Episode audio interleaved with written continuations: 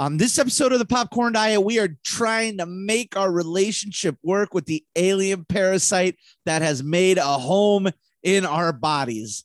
That's right. We saw Venom. Let there be carnage. Get your popcorn ready. Before you came along, I had a life. I had a fiance. I had dreams. It would be nice just to have your support, just for once. Catch up. Excuse me. Yummy. I am a predator. We should be out there snacking on bad guys. Oh! Where you going? That is a red one. I am starving. To eat those guys. I can't Sonny and Cher are best friends.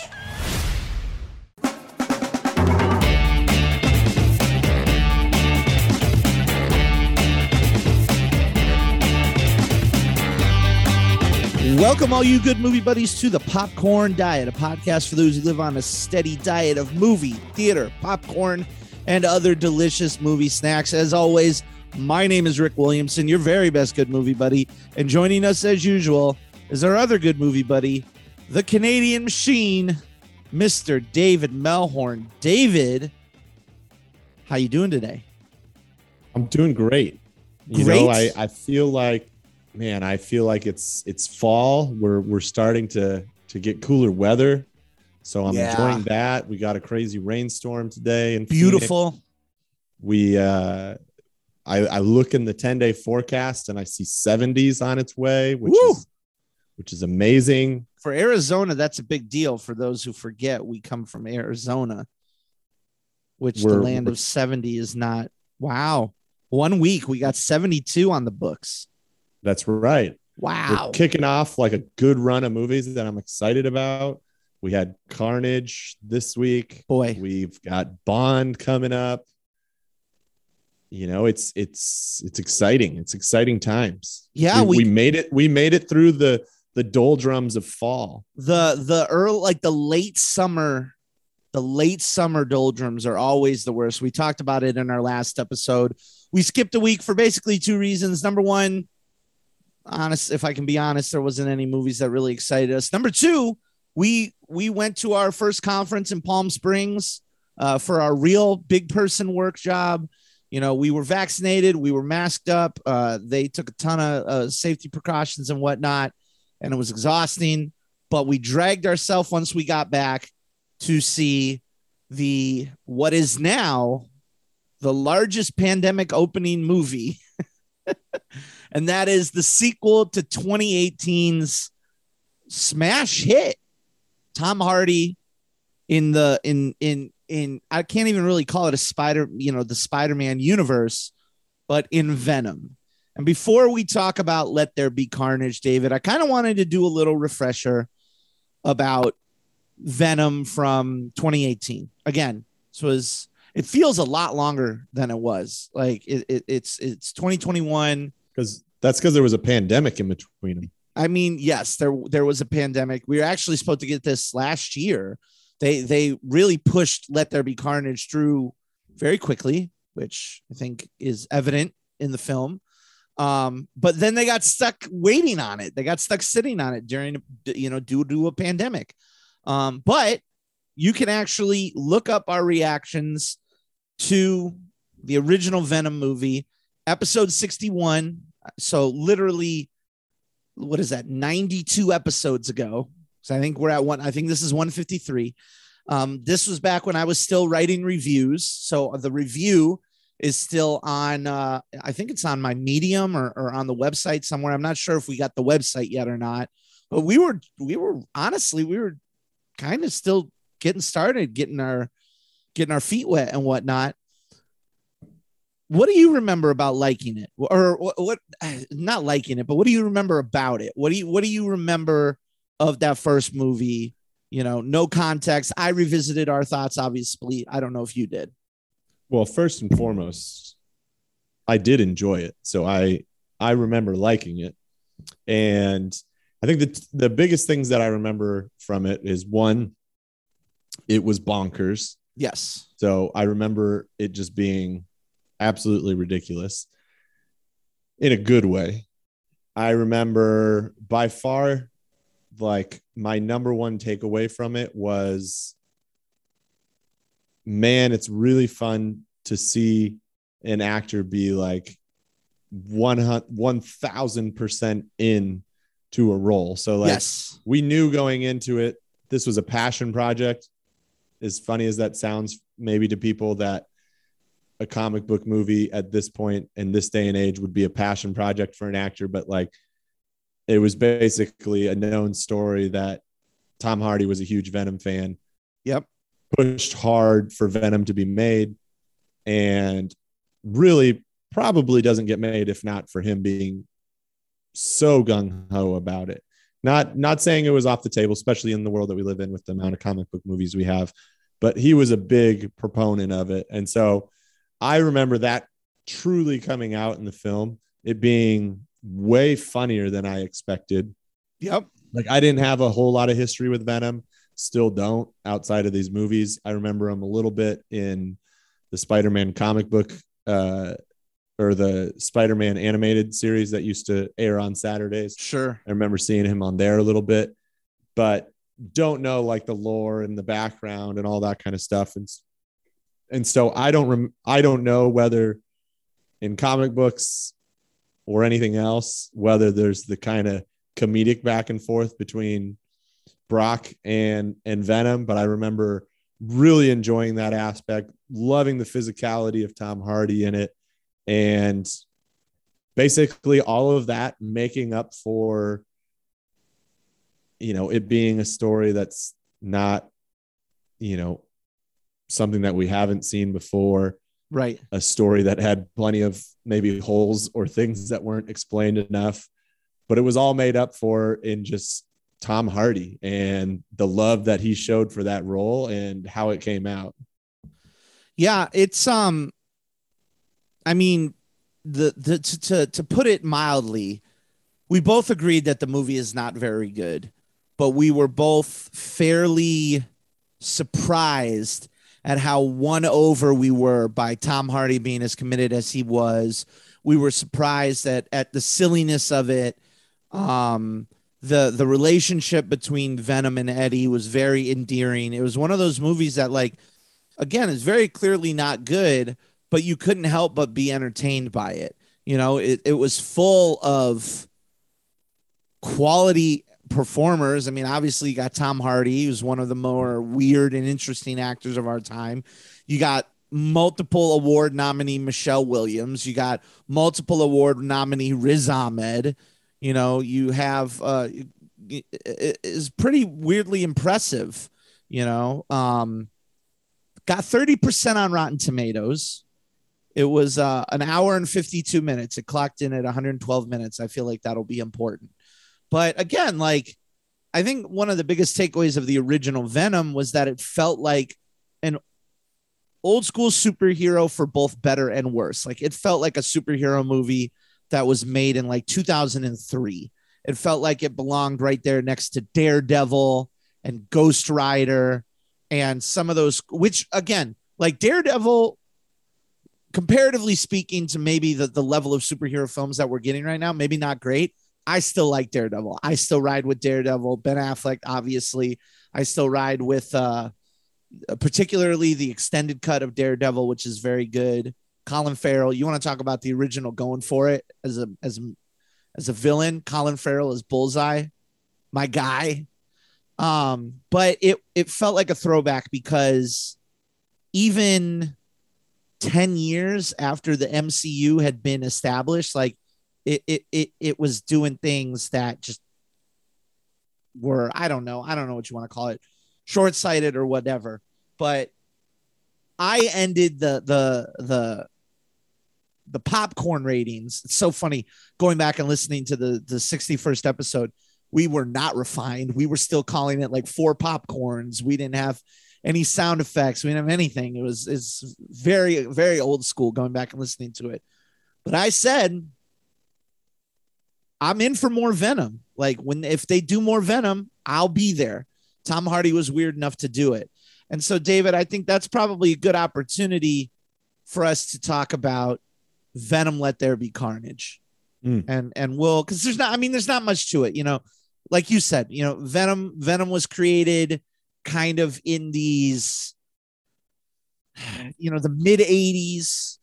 I, I was never a big comic book guy. And some of the, you know, Todd McFarlane, it just seemed like the 80s and the early 90s went through this phase of like everybody had giant teeth and was like really gross and slimy and had like a bunch of like pockets and pouches on their uniforms and and stuff like that. And everybody was super duper jacked. I don't know. I'm no comic book historian i don't know that that was the winningest time out there for comic books. You're not that big. You're um, you were never like a comic book reader right? No, not a whole lot. for all the for all the damn talking we do about comic book movies we were never readers of it. But now we're back. We're back here. We're back with non-spoiler thoughts for venom let there be carnage. And i think i think i want to both lead with this and then i want to both end with it because this is a podcast that you and i started to celebrate movies this is a podcast that specifically our mission statement is to point out the great things about movies. And one of the things that we have always uh, uh, uh, fought against is the the kind of joy that film Twitter and the, the the film community online gets in like reveling in a real piece of garbage, you know, in like something that is just like almost disastrously bad. You know, I don't really like to partake in that. So I like to lead off this conversation by saying everything we said about Tom Hardy in the original, I would also apply here. This dude is 100% committed to what he's doing. The fact that this movie is, for all intents and purposes, a continuation and a passion project of Tom Hardy is wild to me and I but I can't help but respect it. As you said, it's very clear Tom Hardy loves Venom and loves playing Venom and loves exploring the dynamic of what this of what this is. I mean, he's also voicing Venom too. And he's incredible in this. He's incredible in this. He even got a story credit in this. How did you like Tom Hardy in this movie? I enjoyed him. I, I think all the things that in the first one applied to the second one. Um, you know, there was a lot of lot of back and forth with him and Venom. I think probably even more than the first movie.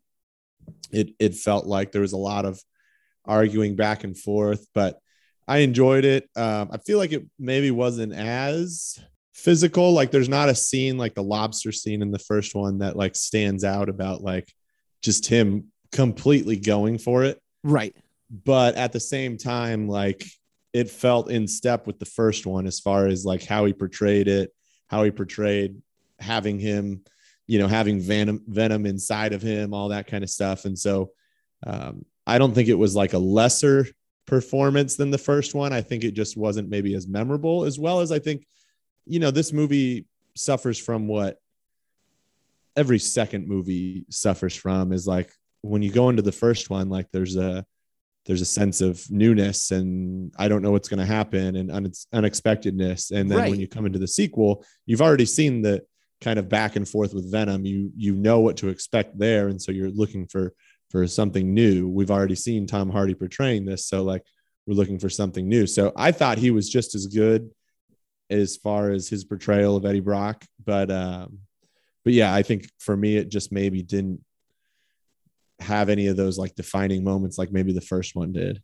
Yeah, I mean, I would say, and again, this is non spoilers, so we're not going to get super into it, but I would say that, like, you know, obviously the two sequences that jump out are really the isolated apartment sequences where it's just him and Venom playing off of each other.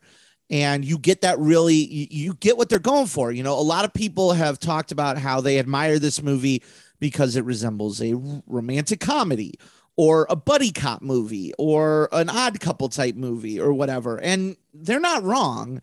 It definitely resembles all of those things. I don't think that there's anything quite like what he did in the first movie as well. I think the lobster scene in the first movie, I mean, legitimately might be like one of the best like comic book movie just single single scenes just the pure entertainment value. Um, the fact that like again, the fact that he's got a story credit in this movie and whatnot is really entertaining. But David, for me, the rest of this movie, I I have heard a lot of people make a lot of excuses. I've heard a lot of people say that this movie is better. It's got a better Rotten Tomatoes score. I think it's at like 58% or 59%.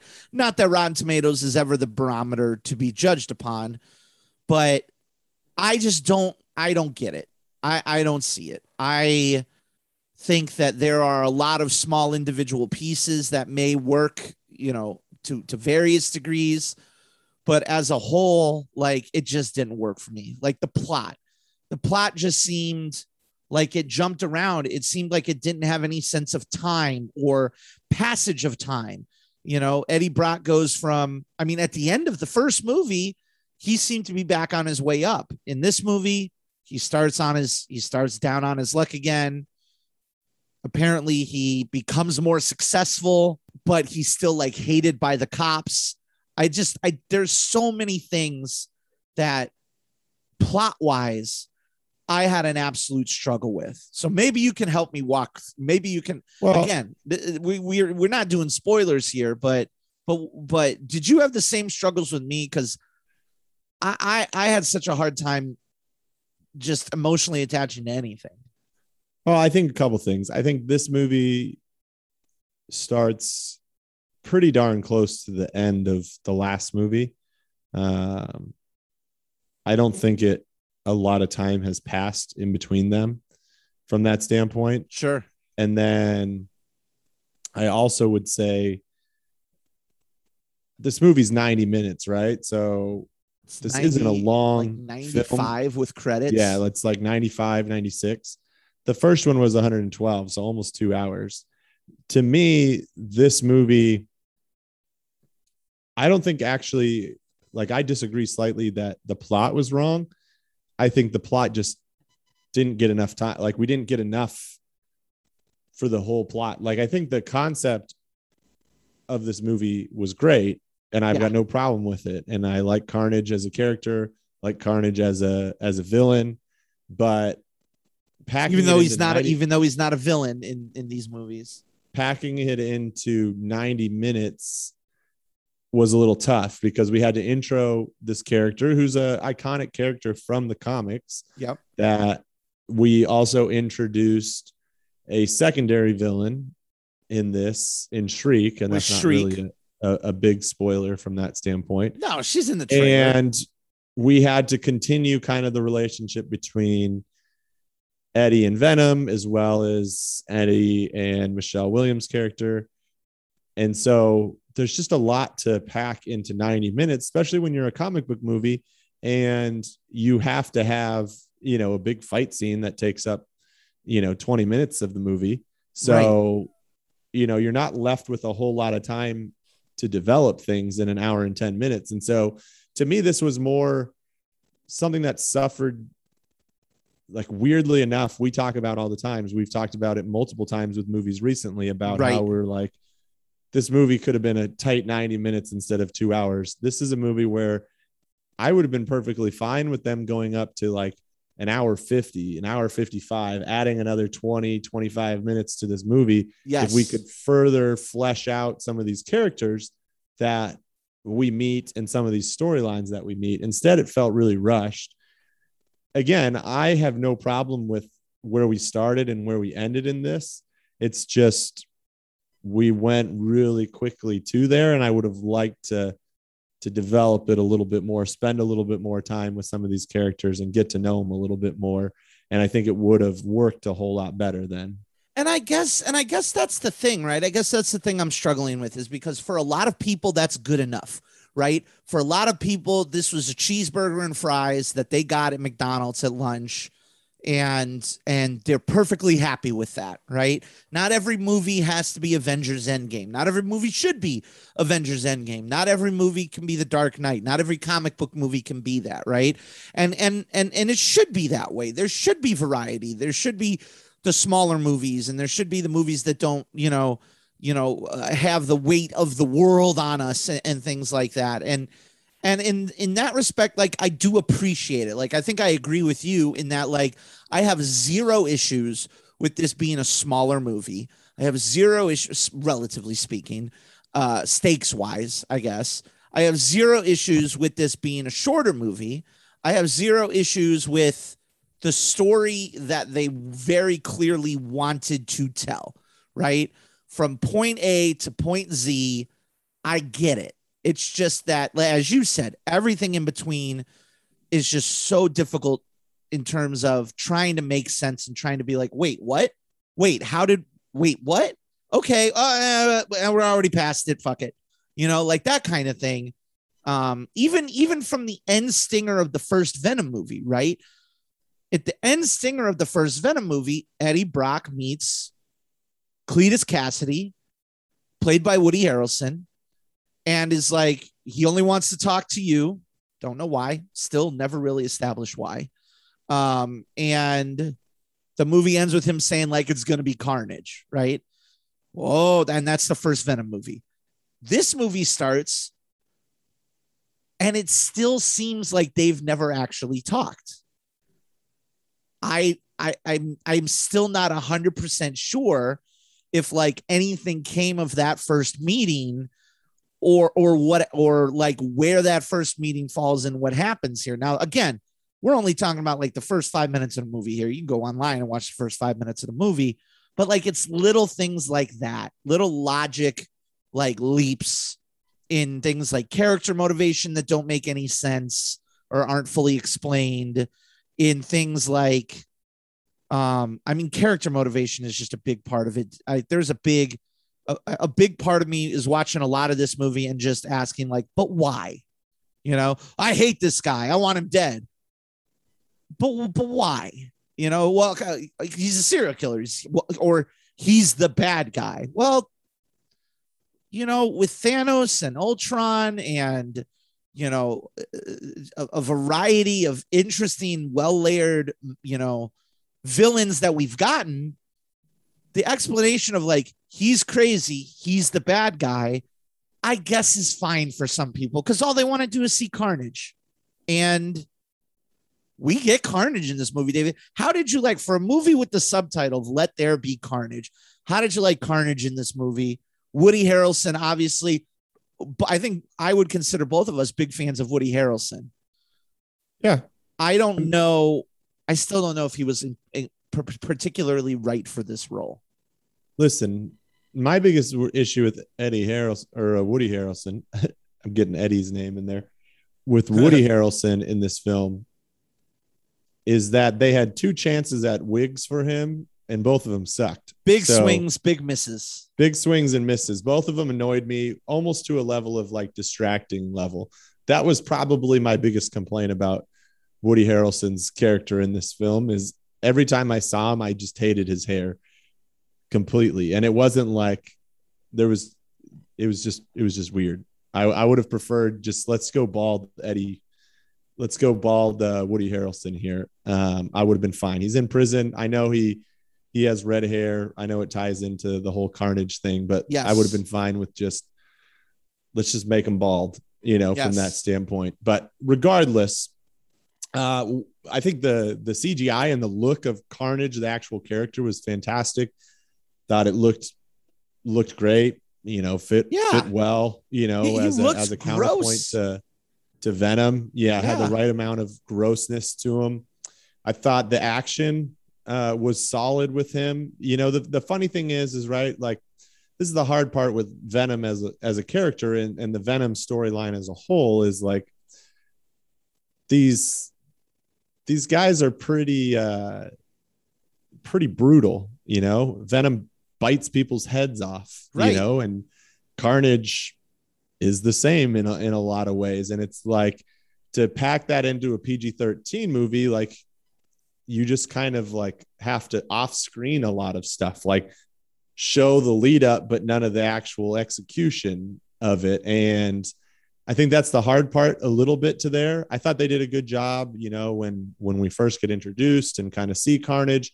It's just for such a big character and and for it it goes really quick, and I think that that just it's going to be a recurring theme of my nitpicks on this movie Yes. is just we speed through it. Like I could have used more exploring exploring who Carnage is and and what his character can do and what his abilities are that are different than Venom's and like it would have been interesting to have seen that but we kind of go at a fast pace and we kind of catch that along the way. Right. we don't really get to like sit and enjoy it. It's all like looking at things from a speeding car down the freeway type of thing. Yeah and and this is also like this is also a moment where and again i mean it's weird because like these comic book movies are supposed to be for kids. Like comic books are supposed to be for kids and superheroes are supposed to be for kids. But adults have taken this weird like level of ownership. So now things have to be dark and gritty and you know we got to have you know literally i didn't think we could get any darker with batman. It's seemingly the next batman is going to be incredibly dark. Carnage is in his origin an incredibly violent character you know? They they i i just googled really quickly like what are the most violent things carnage has ever done in in the comic books? And he has you know infects a small rural town slaughters a diner full of people. And like these are not like like g-rated comic book panels you know? And so i do think that the true carnage of carnage is a little bit neutered by pg-13 which isn't to say that this movie isn't incredibly violent. It is. But like for most of the time carnage is just like throwing people into walls Mhm. you know? And in reality like carnage would be like rick, ripping out spines and chopping people down and stuff like that. But i i loved the look of carnage i thought it was appropriately gross it reminded me a little bit of like the thing it reminded me a little bit of slither and the and the gross bug mutation makeup effects in slither thought the way that woody harrelson transformed into venom uh, I'm sorry, Carnage uh, was pretty cool. Um, would have liked to have seen more Carnage versus Venom, uh, weirdly. Uh, but but yeah, like, and again, I I think we go back and we say that the best thing about this movie still is Tom Hardy and and doing his Eddie Brock and interacting with himself and Venom, which is like, I gotta support it. I gotta support that that Tom Hardy's out here doing this weird stuff. You know what I mean? How how can I not support that?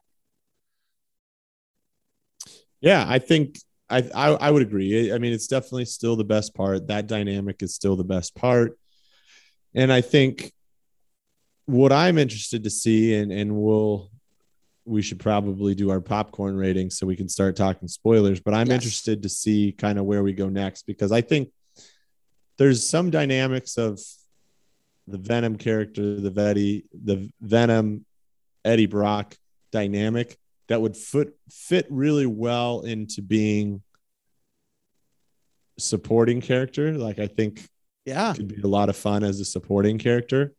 And you know, I think there's there's some opportunities that we can uh we can uh talk about and and potentially uh think what how this might the future of this might go. But um definitely want to save that for spoilers. Yeah, absolutely. And obviously, before we talk about that, we gotta do the popcorn ratings. What's that noise? Popcorn. You making popcorn? Uh huh. I only eat popcorn at the movies.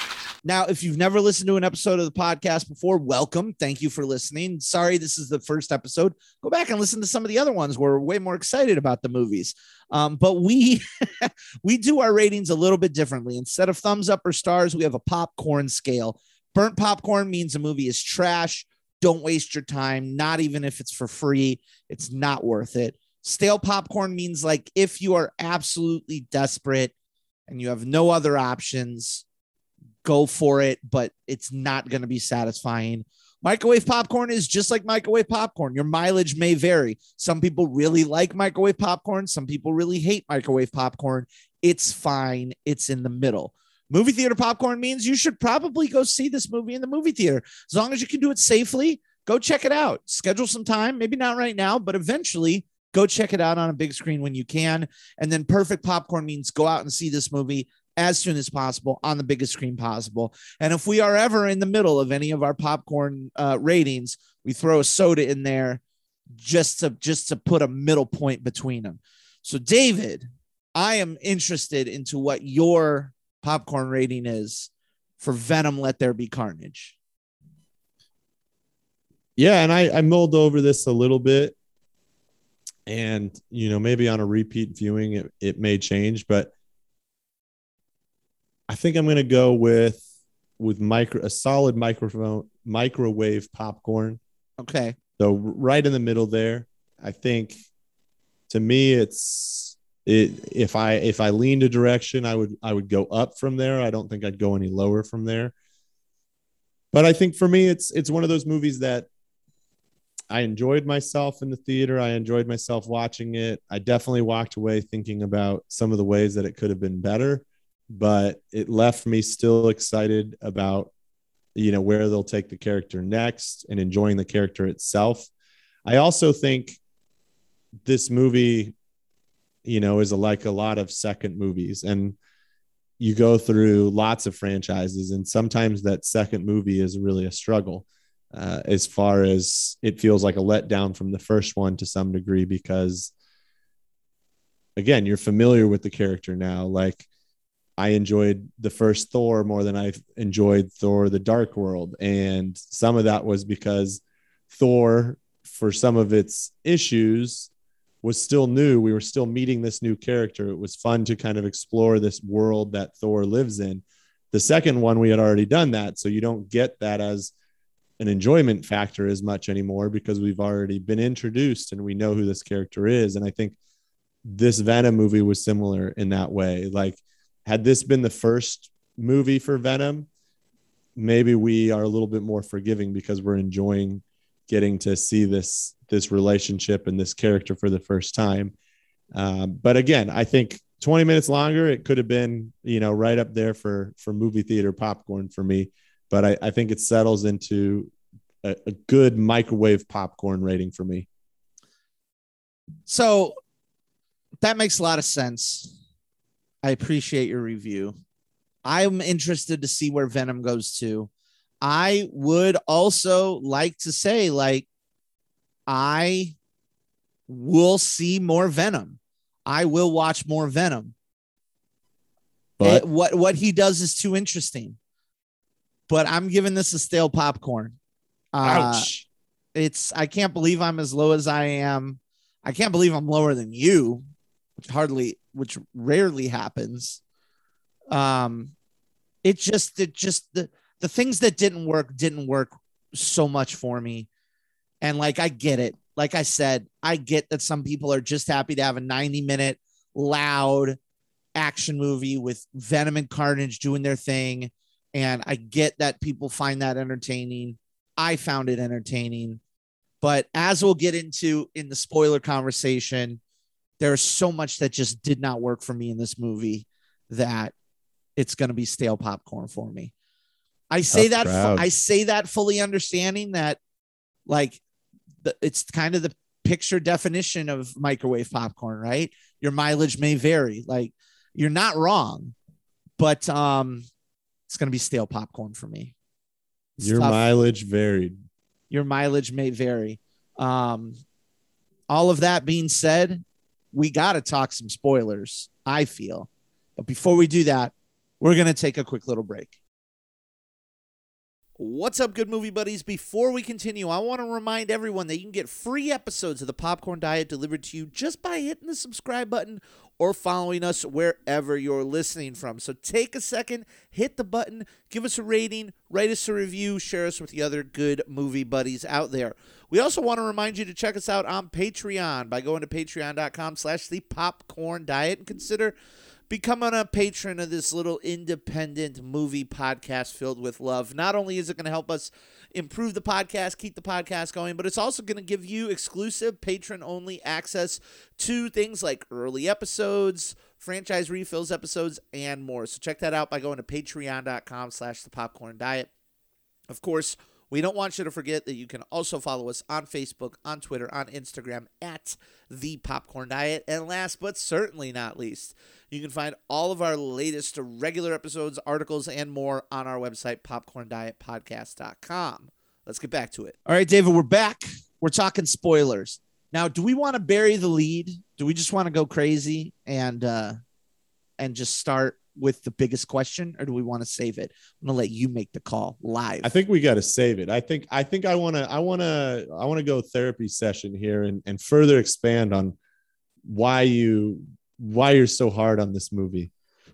man and again like okay let's let's just again Let's air your grievances. it goes back to the very beginning of the movie where they're like we we see obviously like the the, the part that introduces like young cletus and young shriek i'm fine with. Fine with all that. All that prologue works fine. We got to establish the characters.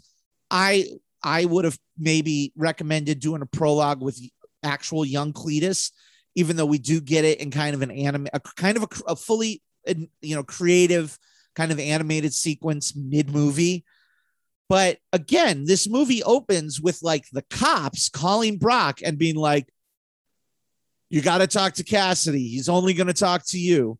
And then Brock going in and being just eh, eh, like really like as if like he's like this is a this is a chore for him, you know, like this is I don't want to be doing this. This is a pain in the butt for me.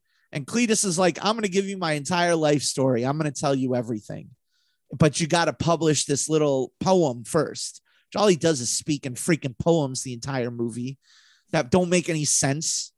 And Venom stops him, and says, Look at his cell. Venom, like, has a picture perfect memory of the cell, which I thought was cool. Thought it was cool how Venom actually made him a better reporter, a better detective, help him write down stuff. Vis a vis, they discover where the bodies are buried. All right. Which pisses Cletus Kasady off which doesn't make any sense because Cletus was going to tell him his life story. He's going to tell him that anyway. Like that was the crux of him giving the interview is like, I'm going to make you famous. So, so I don't know why, why Cletus is super mad. The discovery of the bodies leads to them being like, oh, we're going to implement the death penalty, which I don't think is how the legal system works. Like, I don't think that's how convictions work. I could be wrong. Um, but like it seems to me that if like you're convicted of a crime and the death penalty is not on the table, then when you the bodies are found and, and the evidence is found to to to corroborate that conviction, I don't think they're like, oh, we'll make the punishment worse. I don't think that's how that works. All of that is just so confusing. Like all of that is just so confusing. I'm I'm so confused as to why Cletus hates Eddie so much. Like I get like, oh, I'm getting the death penalty now because of you. I I just don't it just doesn't make any sense. Like you're a serial killer, man. Um the the fact that then Carnage is now like, I need to kill Venom. I'm just like, why? Like, cause you're bad guy. I get it, but why? You know, it, it just uh, for for what?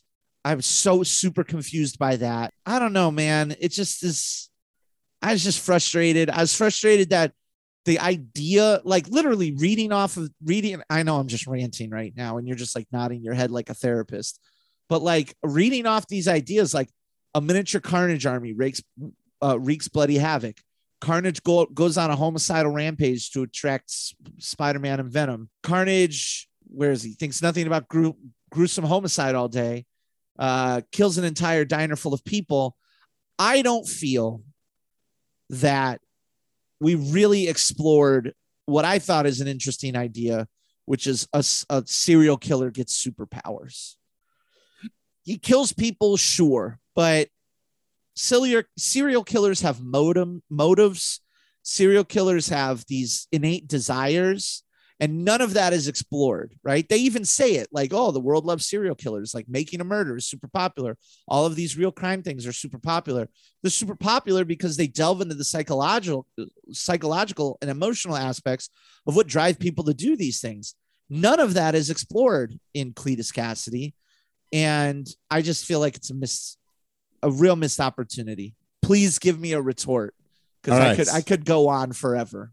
I, I took notes, you know, similar to a debate of points I wanted to touch on out of it, but I get it. I get it. And and listen, I think I'll reiterate it.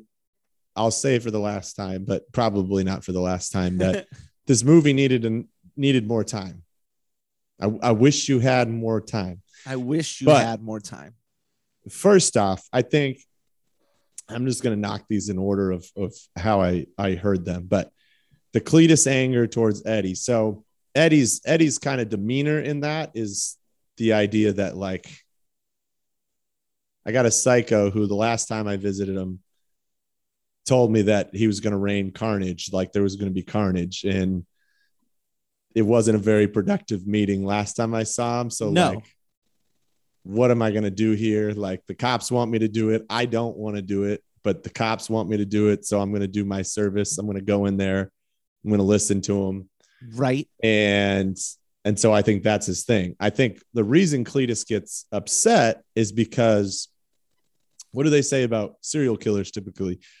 One of the biggest things that serial killers are about, it's they're about control. Like that's one of the things they feed off of is the concept of control. And so I think for Cletus, when we meet him in the beginning of the story, he feels like he's in control. Like he feels like he's the puppeteer he's manipulating this. He's going to get Eddie Brock to come in here. He's going to send a certain message. He still fully believes I'm getting out. I'm going to go rescue my love and I'm going to ride off into the sunset and probably kill more people. But regardless, he feels like he's in control.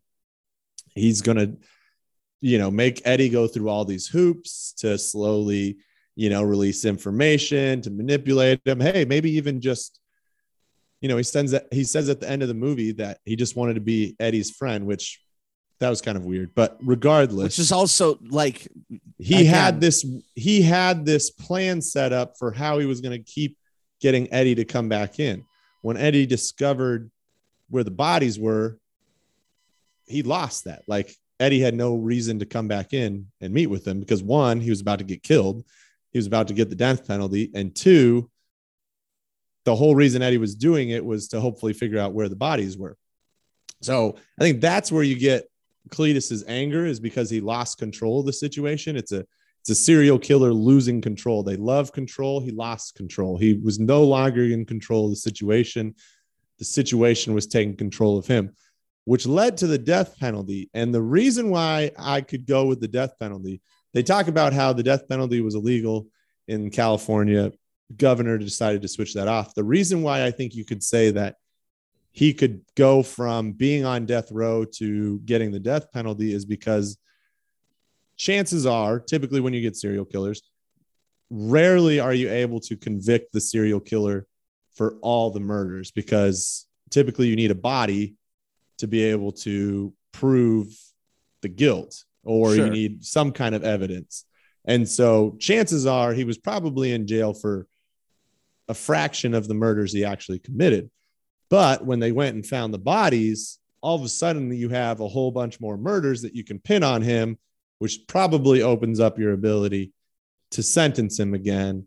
And if they recently, you know, as an emergency order, reinstate the death penalty, then I can go with there. I can track with that. I can, I, you know, again, I would have loved the movie to do some of this work for me and not me, but I can at least understand understand the logic in it yeah. the carnage needing to kill venom thing you know the whole like father and wanting to kill him that we are absolutely in the dark like that was one of the things that i felt like like i didn't need the as much ec- more explanation of the cletus eddie thing Right. would have been good sure i needed more like understanding of like he says like oh no it's a red one like let's get out of here like What what, are red mean? ones what make Right. red ones unique why is a red one really scary? Are red ones the most powerful ones? Even like that would be a great thing when you're doing a franchise to set up like red ones are the most dangerous, or maybe the red ones are like just below something else that we haven't even met yet. Exactly. You know, so like I would have loved some some history on on uh what this means. Also, like are all what do you call them again? Are they not symbiotes. parasites? What are they? Symbiotes. Symbiotes. Are all symbiotes that are born out of another symbiote, you know, considered like a familiar relationship in the sense of like whoever they came from is the father? Maybe. I don't know. I, I would assume so. It would make sense. That's how it works with humans. But regardless, Yeah. would have loved to have hear. I don't I don't have any defense there. And then yeah. The the last thing that I'll say when you talked about wanting to get more like Cletus and more um, Shriek, you know, more development of that. I thought about this more because I walked away from the movie saying the exact same thing, and I and I don't change that fact. I, I would probably like that too. But if this movie was just called Venom Two, maybe I would have a different perspective. But the fact that it was Venom, Let There Be Carnage, it sets you up to believe that this movie is in a large part all about carnage, you know, or or the the main s- story is about carnage when really I think the main story of this movie is actually the the Eddie Venom relationship and it's how it's continuing to evolve, how their characters are continuing to evolve, how Eddie progresses through the movie to being okay with uh gosh, Michelle Williams' character and, And- Dan getting yeah. married and kind of exiting out of that situation and letting go of that situation. Because in the beginning, he's still not okay with it. Venom's not okay with it. you know, all the fun that we get and some of the jokes that we get about Dan, that kind Yeah. of stuff. Good stuff. Funny stuff. We get the normal like breakup. Really, this movie like followed the the arc of a rom com in a lot of much ways so. Very much so. just a rom com with like symbiotes and aliens attacking and murdering people. Like if we injected that into a rom com, that's basically what we got. And so I think if you think of it that way, if you think of it, this is a Venom movie, not a Carnage movie, then like it makes sense what we got out of Carnage. Like, is it unsatisfying? Would you have loved to have seen more of Carnage? Sure, but I don't think that's unlike even some Marvel movies where like and and maybe some of the Marvel movies that we we didn't like as much, but there's Marvel movies where there's a big bad in it, but it's really secondary to what the main character is going through Sure. versus necessarily building up this big bad and telling their story. We just they're more like a a piece that helps develop our character on the path that they're going on than necessarily like we're building up this big showdown between two characters. Absolutely. It's like when Thor fights the destroyer. You know, like the destroyer is just a robot thing. Like it, it's not like the big villain of the piece, you know? Yeah. Um and and I think I think ultimately, like again, there's some really funny parts in this movie. I like when Venom and, and Eddie fight in the uh in the apartment and Eddie's like, "Oh, I'm so sorry." Or Venom's like, "Oh, I'm so sorry. I broke your nose. Let me fix it so I can break it again." Like that, like that type of stuff works really well. And and Tom Hardy's doing like a respectable, committed level of like physical performance there. But again, like the fact that Venom and Carnage don't meet up till the end of the movie, the fact that Venom seemingly kills Carnage like he does, the fact that Cletus Kasady dies like he does. Um, I just never feel like we got that much carnage out of Carnage. Like we got him escaping the prison. Okay. Like he commits carnage, but for like a purpose, right? And then we get him breaking out Shriek. And and he's like, okay, he commits carnage, but again, for a purpose.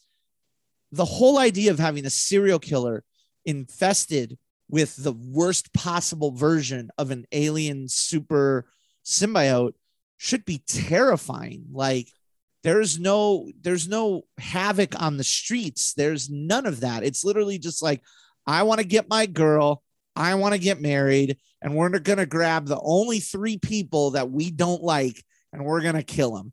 And like, granted, that could lead to them like wreaking havoc in other places as well. But like, I just don't feel like we got an, a, a I- lot of carnage. I of know it. the problem. I know the problem. You know, it was said in San Francisco. You were really hoping for like Zodiac meets Marvel. Like you wanted, you wanted Jake Gyllenhaal to come back, play Yeah. Carnage, play Cletus.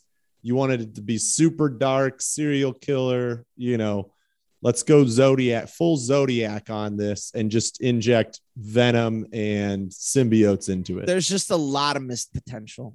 There is, I- and I- and and I don't I don't disagree with that. I think for for us, we we we handled the disappointment differently, right? Yes. Like you couldn't get over the disappointment and necessarily enjoy the movie to its fullest. For me, yes, I recognize that this was the second bonkers Venom movie that we were getting. I didn't expect greatness from it. It's not necessarily making excuses. It's one of the things that made me enjoy the first Venom movie so much right.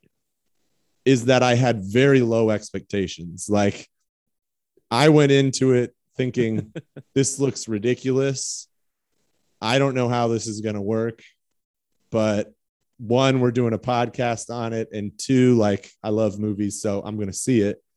And it exceeded my expectations. Still had plenty of plot holes, just like this one, but I was here for it. And I think I came in with just as low, maybe slightly higher expectations of this movie as I did the first one, and it didn't didn't exceed them. And I wouldn't say it necessarily went under them either. It kind of was a okay Marvel movie that had some fun stuff with Tom Hardy going all out and and being Venom. Yeah, it's uh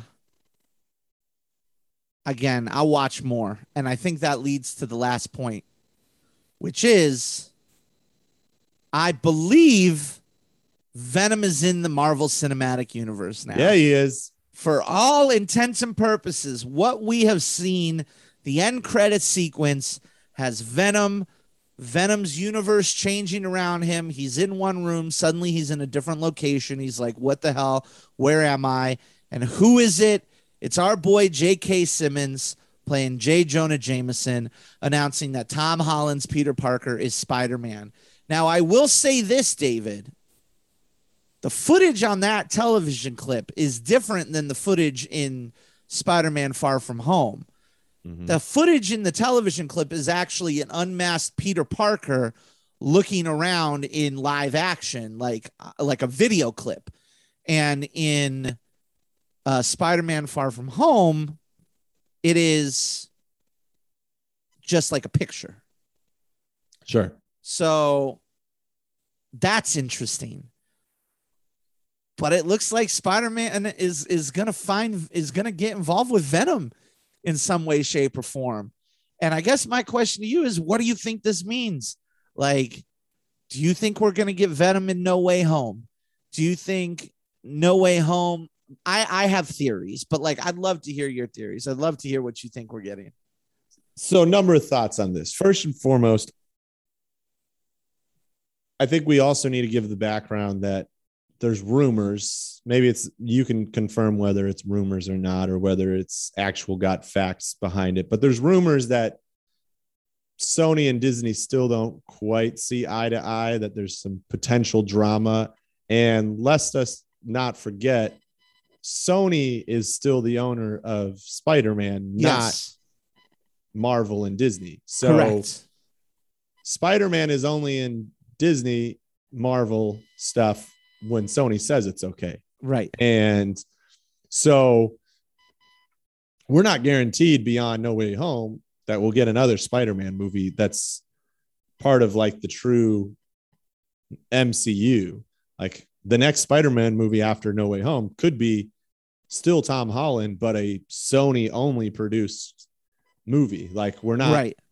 like that's that's in play. Like it could be Peter Parker versus Eddie Brock, Venom Spider-Man that we have all grown to expect over the years and it could have absolutely nothing to do with Iron Man, Thor and the rest of the gang. Like Right. this could be a s- straight up just mano y mano more Venom, more Spider-Man stepping into the Venom franchise than Venom stepping into the MCU and the Spider-Man franchise. So I think that's where it's really hard to predict where this is going to go.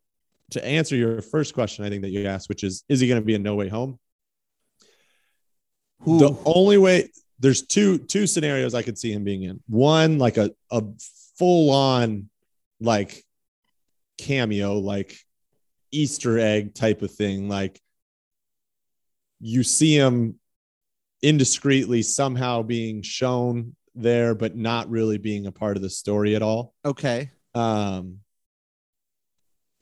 which I think is very unlikely because I think there's going to be too much of that already that that would just be overload because we're already going to be mixing in like 17 different Spider-Mans and that into No Way Home. So I don't know that they'll add that to it. Also, so what I think is more likely to happen is there could be an end credits uh, that incorporates it in some way. Yeah. I think that's the more likely. If you had to have me rank three scenarios, I would say the most likely is Venom is nowhere in No Way Home. Like there's no no Venom whatsoever in in the movie. That's my most believable thing. I think this is more of like a bookmark of things to come. Like we will get Venom and Tom Holland Spider-Man in a movie in the future. It's just not No Way Home. I think you're probably right. I think No Way Home spoilers. He's dealing with the Sinister Six from across multiple dimensions. Obviously, it's going to be Doc Ock. It's going to be Willem Dafoe's Green Goblin. It's going to be Electro. Um, I believe the other two. I believe the other three are Sandman, Lizard, and Paul Giamatti's Rhino. I believe. Um, that leaves out the possibility of Mysterio coming back. That leaves there's no Vulture, even though we've already established that uh, Michael Keaton's Vulture is still lurking around, and that would mean no Venom as well. I think you're right in that whatever happens in No Way Home will lead to a Venom Spider Man showdown. I just have two major questions on that before we wrap up. First question is Do you think that means they have to extract Tom Holland's Spider Man from the MCU? And like, this is the last one. He's now in a different universe, and that's how it ends. There's no Doctor Strange. There's no Avengers. There's none of that. Number one. That way, Sony can play in their own little world and they can have their their Morbius movie and they can have their freaking Kraven the Hunter movie and all that kind of crap. And number two, if there is a Venom Spider Man movie,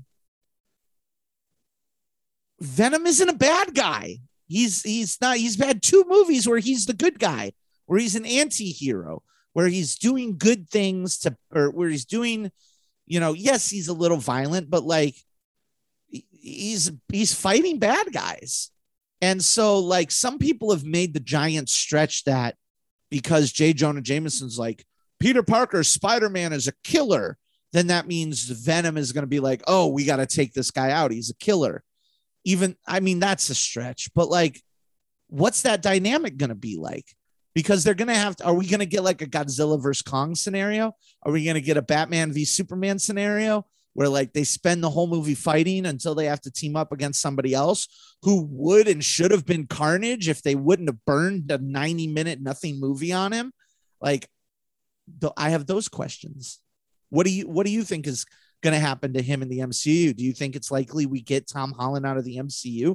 This new Spider-Man movie might be one of the biggest damn superhero movies ever made. The trailer broke all of the records. Yeah. Well, I mean, let's let's not forget either. Like the original Spider-Man franchise was incredibly successful. Like Massive. obviously, you know, it's it's been you know overrun by MCU movies that have broken box office records and all that kind of stuff. But for their time, and if you account in inflation and other factors, like Spider-Man was like MCU level comic book success before MCU came around. Like it is in that ballpark from that standpoint. So Yes. there are people that ride or die. There's even people that are like, Tobey Maguire's my Spider-Man, not Tom Holland. Like there are plenty of people that are in the ballpark of like, or in that mindset of like, the original Spider-Man with Tobey Maguire is better than what we're getting from Tom Holland. So Right. there are people are hugely, you know, engaged in that universe with Doc Ock and and Green Lantern and all that, or not Green Lantern, uh, Green Goblin, and all that. Yeah. Yeah. I won't say that I don't think there's a whole lot in the Andrew Garfield camp. Like I don't know that there's a ton of people arguing for Andrew Garfield is the greatest Spider-Man, but I'm sure he there's was some. he was a good Spider-Man. I would argue. good. I, I didn't I- really know what they were going for, whether he was supposed to be old or young or what he was, He was but too like sexy. Too sexy. he was good. Sexy Spider-Man. Too hot. You know, they went with it with Aunt May, you know, or is Aunt May has just been progressively getting hotter and younger. is is Andrew Garfield Spider-Man going to have a weird thing with Aunt May from Tom Holland's? I don't know. Anyways, well, now you've crossed into an area of the internet that we should never go to. never go to that area. the thing that I'm interested in because we had that whole thing of like we went from the room that we were in to all of a sudden on a beach and that like did we change did we go through a multiverse thing or did something weird happen there I didn't really understand what happened in that scene to transport us there. I didn't know if it was just like later down the road, this is where they ended up. Like I didn't That seem- understand how we got from point A to point B. That seems to be the case. It just seems like there happens to be some type of multiverse situation that happened. Um, a lot of like again, I've seen a lot of chit chat on on the internet where it's like Venom talks about how you know their symbiote hive mind has been throughout the multiverse, and it's like, well, he doesn't really say multiverse. You know, he Yeah. says like he says like nine billion universes or whatever. yeah. Um, So and- then I'm then I'm curious to was the world that he just existed in with Carnage in a different dimension than Peter than the MCU? If it is a different, then technically Carnage is still on the board. I don't think they would do Carnage still on the still to come back, but yeah, technically Carnage could be alive in the MCU universe. And again, this is where like it's hard to predict what's going to happen in this phase of Marvel because like literally anything can happen because you can say in this universe this happened like Yeah. there's literally no bounds that they can do because Marvel's already established that yes they're going to stay true to the spirit of a lot of the comics but they're not going to necessarily tell comic book storylines like they are going to pick from storylines even like what they did in WandaVision but they are not necessarily going to follow comic book storylines. So to say like, oh, this is all tying into this comic book series, sure, like there might be a lot of parallels to it, but it doesn't mean they're going to do what is in that. That's why we all sat around waiting for uh whatever the demon dude is in WandaVision and he never showed up. Mephisto, Mephisto, We're still we're still waiting for Mephisto. We're still waiting for him. the same is true of the Sinister Six. You know, we're not getting uh, we're getting the Sinister Six, but Sony is pulling a DC, and they are actually they're being a little bit smarter than DC, but they're not building up a series of like six Spider-Man adventures with different villains. They're instead using the multiverse and pulling those villains out of previous, you know, versions of of the series, which is again really smart.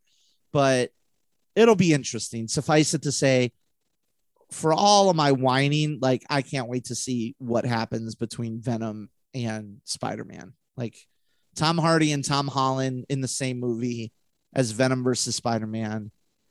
Boy, just that sentence right there. Is- butts in butts in the seats, man. I can't remember. Is James Franco dead? In the movies, Yeah. yeah, he died in Spider-Man 3. Ven- Venom, the Topher Grace Venom killed him, Ah, that's true. stabbed him with his glider. Just disappointed we uh we, we couldn't get James Franco into this world too. Well, Franco's like canceled right now, so I don't think that happened. That's true. I don't think that happened either way. I'm just grateful we're going to get some Dafoe back. I'm excited about the possibility of some Thomas Haden Church. Where's that guy been? Getting to we're getting Dafoe back. I thought Dafoe was dead too. Uh, well, there um, all of them died. Like Doc Ock died, Dafoe died, um, Lizard didn't die, Sandman didn't die, Rhino didn't die. But like, uh, apparently they're going to be pulled out like like I- don't know. I don't know how they're going to do it. Do you? Here's a question for you. Do you think getting into a Disney MCU movie will suddenly make some of these characters that maybe weren't great in their original movie great in this movie? Well, that's the interesting thing, right? Because Jamie Foxx, let's let's say Jamie Foxx for example. Not Good, not, good not- example. not a great electro. Um, apparently he is. He's getting a full makeover. He's getting a full like. He's not going to be a blue man group. He's going to be look like Jamie Foxx, but he's going to have yellow electricity. He's going to just. It's going to be different, right? I heard Mhm. that the Green Goblin suit is like nothing needs to change about Willem Dafoe. Willem Dafoe's Green Goblin is like chef's kiss. It's very good. Um, campy as shit, but that movie's campy as shit. Um, I hear that they're going to incorporate some more purple into his costume to make it Hmm. more more like the comic books. Um, but those are the only three that are like cl- as close to guaranteed as possible. Sandman, Lizard, and Rhino are all still rumored. People tried to pick apart little parts of the trailer to be like, "Oh, look, there's sand, so it's Sandman," or like, "There's look, there's lightning, so it's got to be Electro." But th- we're still people are still trying to piece those things together. So it'll be interesting, man. I'm excited. Two two and a half months away, three months away. Are you are you are you ready? I'm pumped. I'm I'm ready for it. I like I said, this is uh this is probably I think I'm more excited about this as crazy as it may seem. I think I'm more excited about this phase of the Marvel world than even I was back in the day with with the previous phases only because like we knew where we were headed in a lot of ways. Sure. And this like I have absolutely no clue where we're headed like every time they come out with something like I'm like, well, this is new. Like Yep. this is different. So like I'm just excited because just like the multi-universe, you know, multiverse, like this is not a straight line that we're headed towards an end destination. So it's it's just fun to be so you know not not prepared for what we're going into and you know you and i talked about it next year is going to be packed with marvel movies like Oh boy. because because of all the delays and things like that and shifting around of release times like Yep. in the next 12 months we're getting a crap ton of marvel stuff and it's going to be fun it's going to be exciting It's gonna be really fun. I'm really excited. We love Marvel. What, like you said, we're gonna we're getting ready to go on a a pretty solid run of movies, Marvel or not Marvel. So I am excited to tackle them with you. I'm excited to talk James Bond in our next episode.